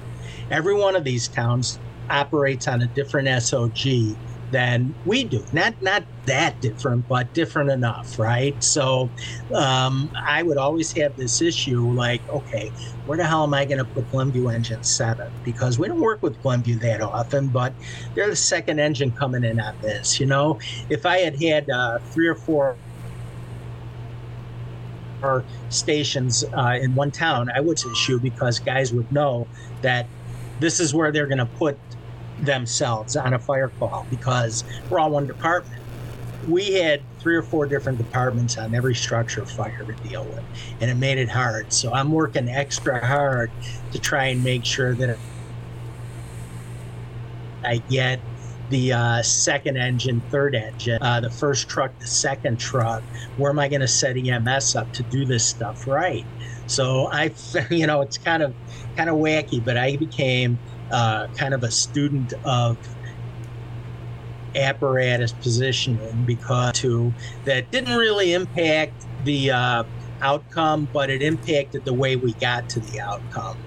So I just wanted to make sure because you you look at uh, you can go on any YouTube you want, any YouTube you want, bring up New York City or Chicago or any of these bigger towns, and just look at the overview of where they position their rigs, and they're always the same. You know, I mean, the first engine in the city pulls past the fire building because the truck gets sector A. The second engine is going to back down to the first and be his feeder, you know, and then there's the second truck going to go. So it, it's kind of like poetry in motion when it works right. But by us, we had to work hard to make it work right because we just a fair amount of freelancing too. And you got to nip that stuff in the uh, butt because freelancing, you know, putting yourself where you think you want to put yourself because you know better and disregarding an order from the uh, the incident commander and that, you know, that's that isn't right. So that was my thing because of a screw up was because I just. I, I, I just wanted to make sure because honest it's you can't fix that. If you screw up, you can't move engines around, you can't move trucks around if you screw up, you got to live with that screw yeah. up. You know, and um, I just that was me. That was me. I became pretty anal about that kind of stuff. So every time we had a fire and we had a critique, and we brought guys in. Not everybody would show up, but we brought guys in and we would go over it. That's my first thing for me, anyway. And I think the other guys, uh, the other guys did the same thing because you know, fire service. What one of the the big um, big things that everybody in the fire service seems to complain about is that we operate as three different shifts. That Yeah. gold shift does things differently than black shift does. Black shift does things different than the red shift does. And we operate as we're like three independent fire departments. So we got to try and fix our own in house stuff before we can uh, do better outside. So that was that was our goal, I think, was to try and let's get on the same page here, fellas, you know. But it was weird because uh, structure fire responses by us um, were never the same, depending on what grid it was on. And whether we were south or north would determine that we, like we would get Glenview instead of Park Ridge, and um, so it, it just made it tough. So it was one of those ongoing things. But that was my that was that was my thing. I just wanted to make sure I got that right. Yeah. Every time, you know how it is when you get back from the fire and uh, take at the kitchen table and um, you lay in bed at night and you're just looking up and you're thinking about what the how could I have done differently here? And you replay it over and over and over. At least I. I don't know if everybody does it, but you know, you replay it over and over, and I'm like, oh, okay, next time, next time I'm going to get it. So I worked extra hard to make sure I got it. So that's it. No, I, it's one of my favorite train. We, we would uh, we can project, you know, onto a whiteboard, and we will take like Google Earth from the satellite and just throw a marker at somebody and go, all right, you're the next rig up. Where are you going to park? You're the you know this. Where are you going to park? Where's your hydrant? And some I feel like some of those trainings are just so much better than not better, but they're they're a necessity, right, for people to work through those things. I love those trainings because then because then if you don't have a department standard, like I know there's a lot of departments that do that have an SOG about where everyone's supposed to park and all that fun stuff. When you don't have that, then at least you know what other people are thinking. If you've acted it and you've rehearsed it out, you know, even if it's just markers and whiteboard, like it, it's invaluable.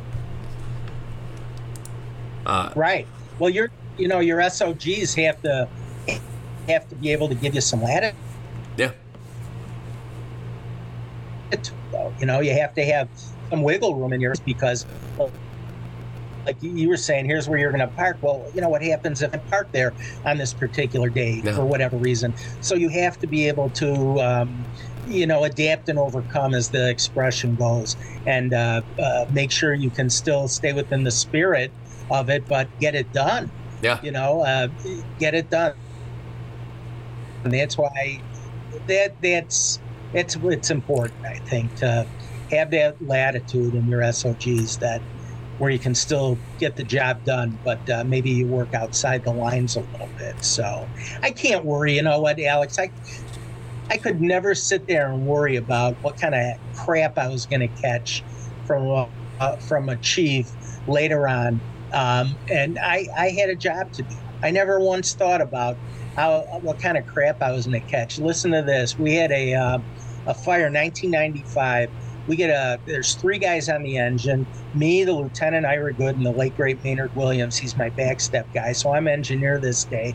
We got time for this? Yeah. Yeah. Oh yeah. Do we have time for me to tell this? Absolutely. Okay. Okay. So um, anyway, we get we get a call for uh, smoke in the area.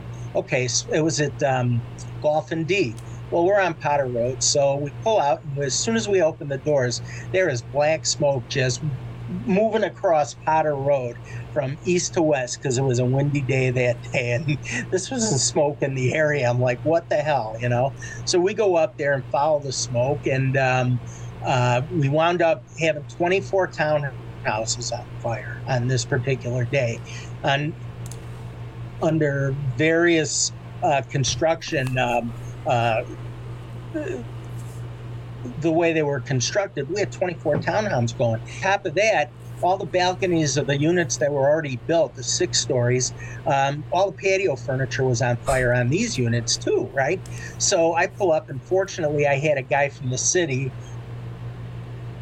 who was doing construction there. He helped me get a supply line. I was very much appreciative of that. But my whole thing was, you know, I'm going to get, I got to get this deck gun going. But Maynard Williams pulls an inch and three quarter just to do something, just to get some water on something to try and cool it down. And within a minute of him laying the line on the ground, the whole line burned through. So I knew the was as hot as the air was, right? So anyway, long story short, I said uh, all the paint on the top of the rig starts to bubble, right?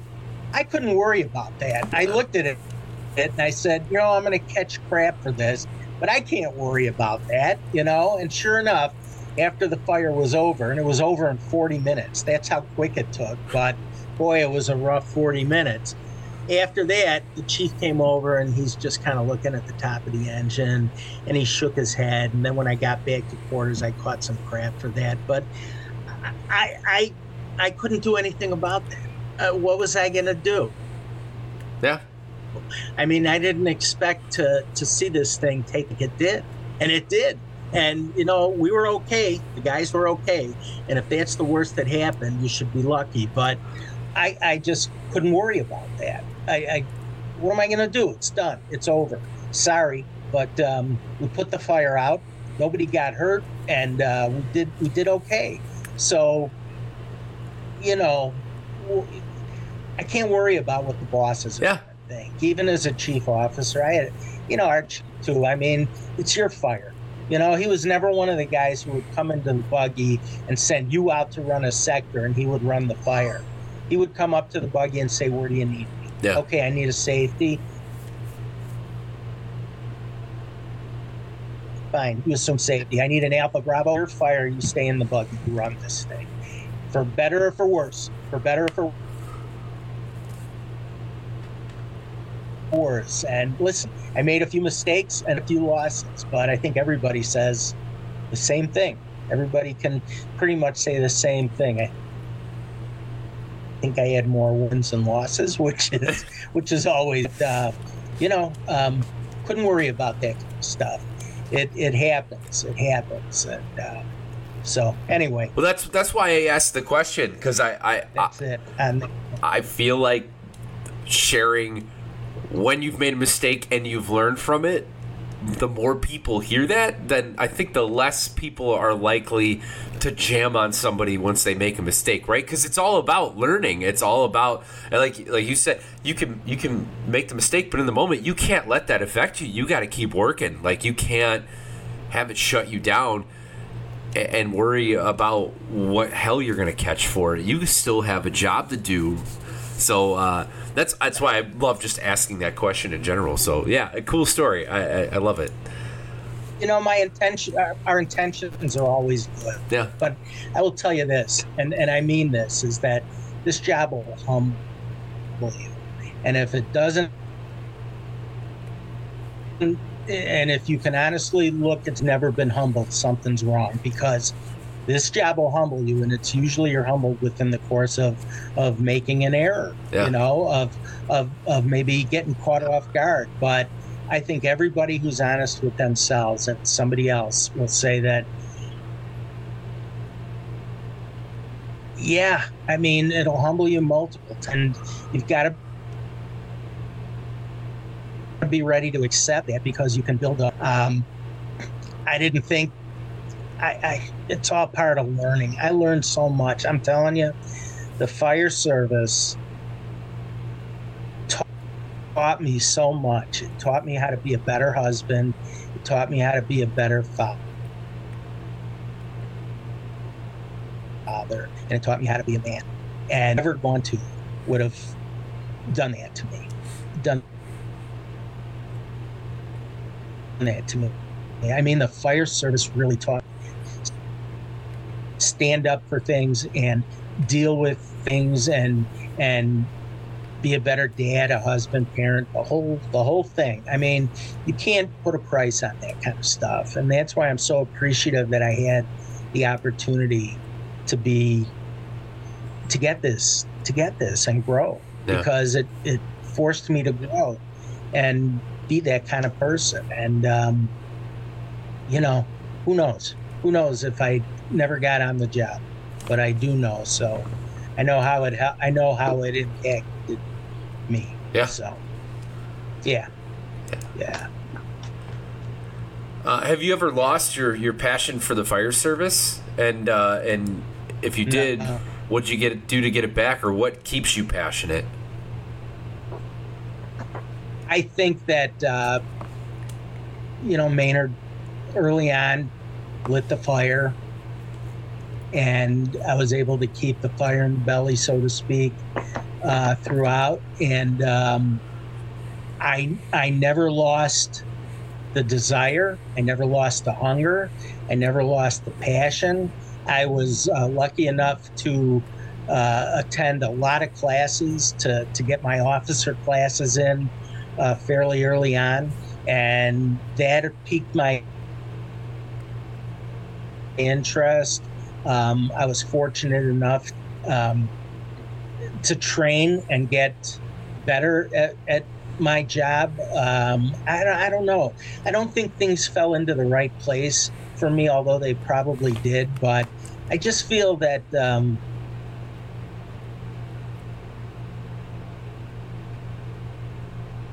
I never really lost the desire to be a firefighter, to the respect of the passion. Um, yeah, I had some low times, like I told you earlier, earlier with um, those things that caused me to question myself.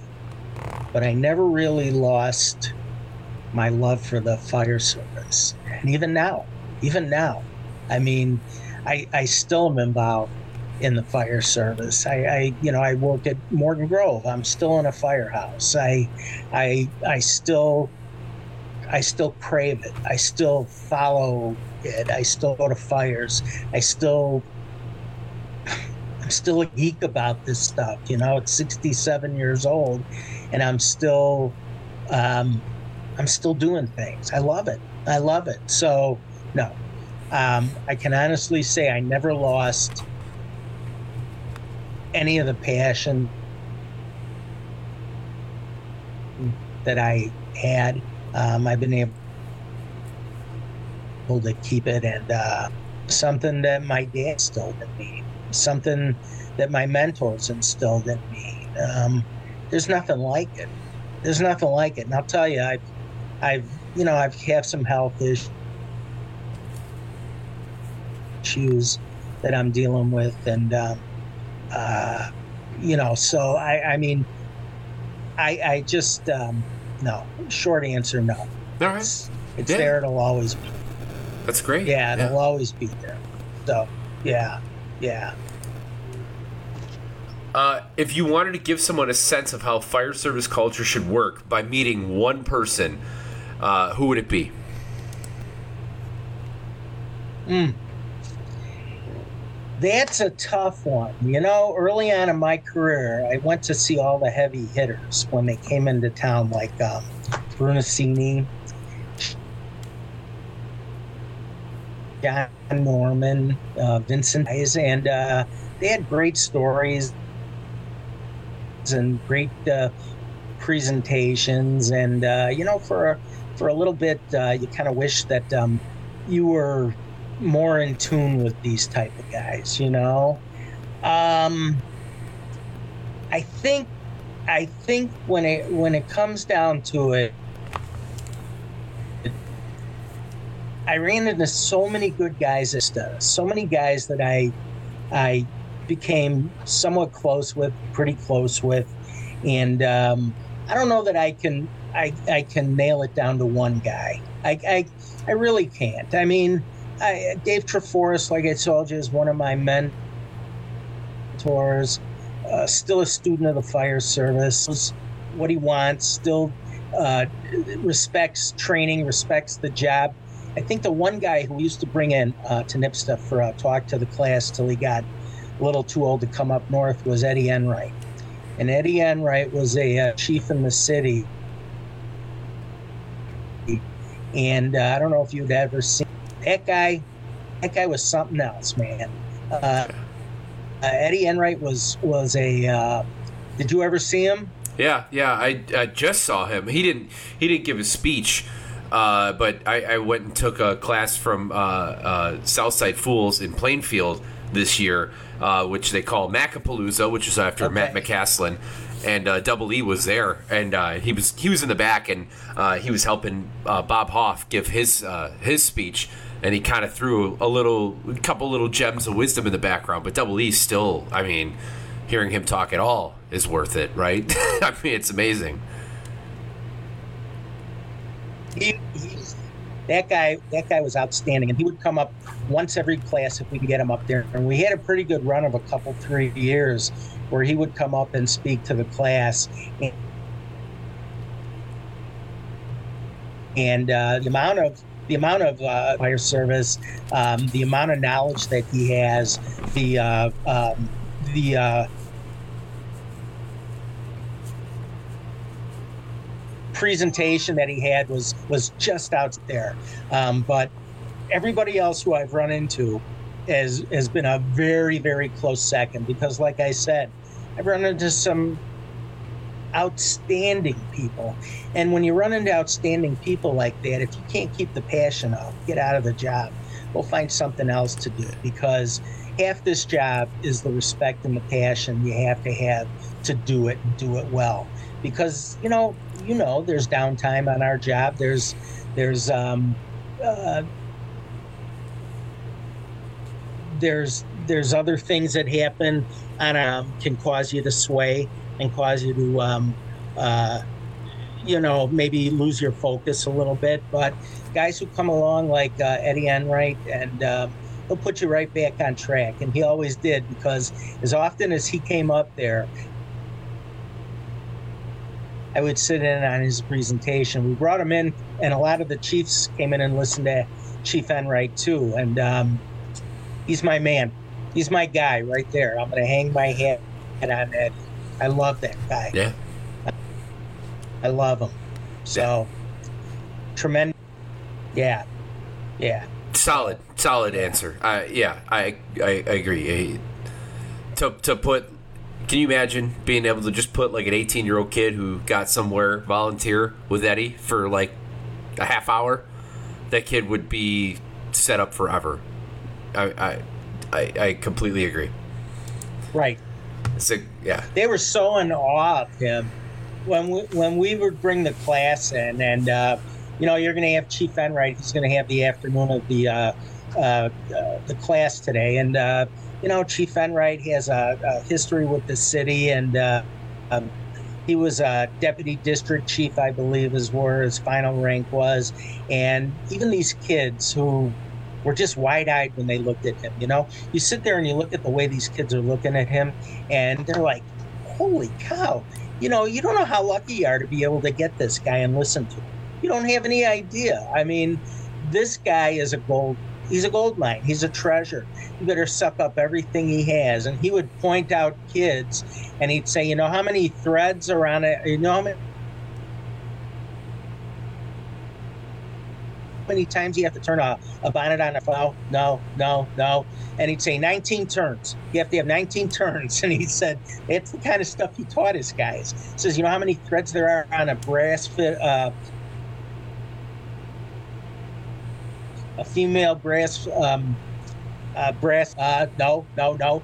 And he would challenge him to do the answer, you know? I mean, he was, he was the best. He was the best. I, I, honestly, I'm so sorry that um, you know health kept him from being able to drive from uh, the south side up north. We even offered one time. I said, "Chief, I'll send a car for you.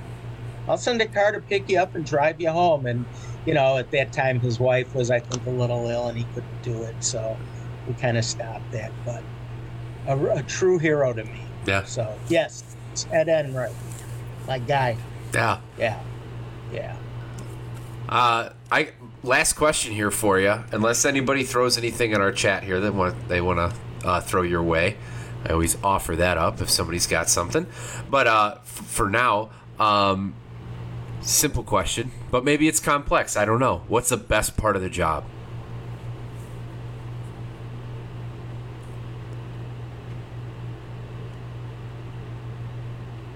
Best part of the job is that you establish with your team, your group, your camaraderie. The best part of the job for me was always exemplified around the coffee table, the kitchen table. That was where we always gathered. And um, we were very open at the kitchen table. We cried, we laughed, we joked, we we busted balls, we adjudicated, we called names, we had arguments, and uh, the job for me was that, and that was the thing that I missed the most. Was being able to sit down at the kitchen table and just hash things out.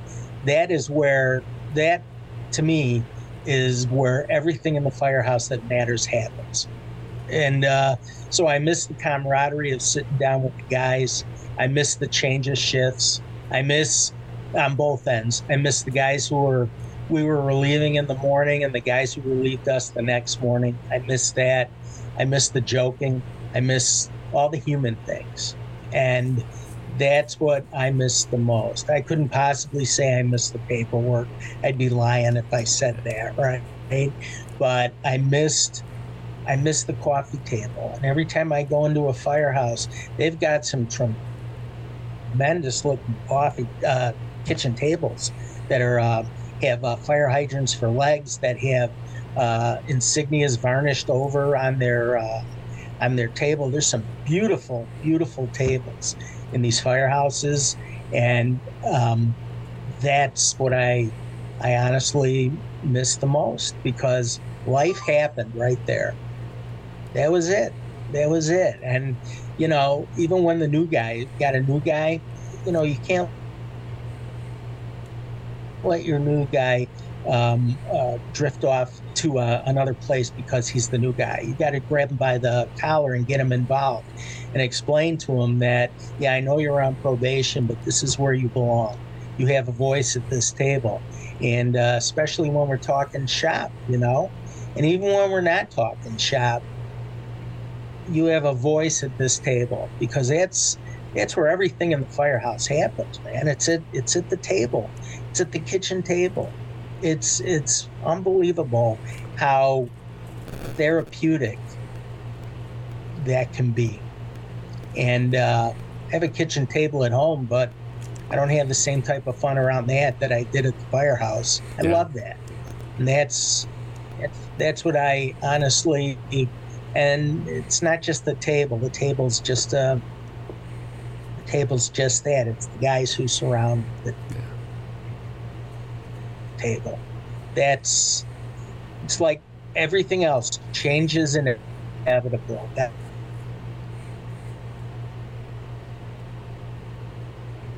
guys are going to come, guys are going to go, and uh, you know, guys only we're only placeholders until it's time to retire, and um, it's uh, it's it's but still, all in all, is that everything happens at a table. I like the fact that um, you know, when it came time to eat, everybody had the same seat. You never, right. everybody had a seat. The the boss sat at the head of the table like it was his family, you know. And uh, Steve picked out his uh, his chair. Lenny had his chair, and this and that. And uh, it was like when we came to to train after lunch. You know, we'd call everybody back. Everybody in the kitchen, black shift to the kitchen or whatever.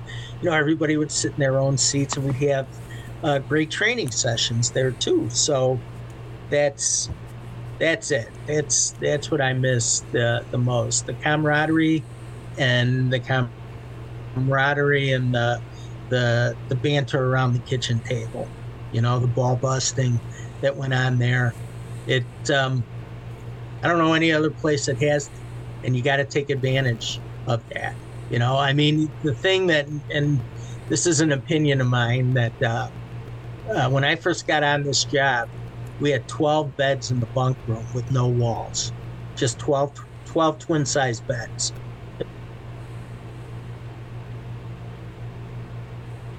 There was no partitions, there was nothing to separate. In all these modern firehouses, you have your own room, and you can go in your own room and shut the door and not even bother with the kitchen or sitting at the table. You know, I don't view that as as a plus. I don't think that that's a plus. I think that in this job, you have to you have to be close to your crew. You have to know your guys' wives. You have to know the problems that they're having at home. You have to understand everything, and it all comes out at the table. So I miss it. I'll always miss it. Had some great cups of coffee there. Had some gut busting laughs. Had some tears at that table, but um, no other place place like it in the firehouse. I love Spot on. it. So if that was, I don't even remember if that was your question. What I missed. No, you That's it. You're That's right it. there. That's what I miss the most. Yeah. So that's it. Yeah, I, uh, uh, John Skillman in the, right. in the chat here, he's he's agreeing with you, and I, I agree with you, and I'm sure many many many other people would agree with you, right? So uh, yeah, I was a great answer. Uh, how can anyone argue that? uh, but that's that's gonna do Yeah. it for for us, Mike. Yeah. I hope not. Yeah. I hope this isn't the last time that we Well- chat, and uh, uh, yeah, uh, well, hang out with me for a little bit. We'll we'll we'll close in the green room, but uh, I really appreciate you coming on and and sharing all your stories and sharing uh, uh, everything. So uh, uh, thank you so much. And if anybody needed to get a hold of you or wanted to get a hold of you, uh, how could they do so? Um, email, I guess, or um, my cell phone. What should I give you? It's up to you. Uh, it's just you know somebody was listening and found something, you know, wanted to talk to you further about it. If you're willing to throw Yeah, that, we can let see. Let me give you my. I can give you my cell. All right. How about that? Yeah. 847 847 828 6627. Oh, you cut out. Hold on. The last, uh, one more time. Seven. And they can pay. 847 828 6627. There it is. Okay. Perfect. All right. All right. Well, thank, thanks again, Mike, and Thank you uh, very much. Um, thank you everyone for listening, and uh, and have a have a great night. thank you very much for the opportunity. Hey, thanks a lot. I Thank you for listening. Check us out on OutlierFirefighters.com, Facebook, Instagram, Spotify, and Apple Podcasts. Remember, excellence may be a rarity, but you are not alone.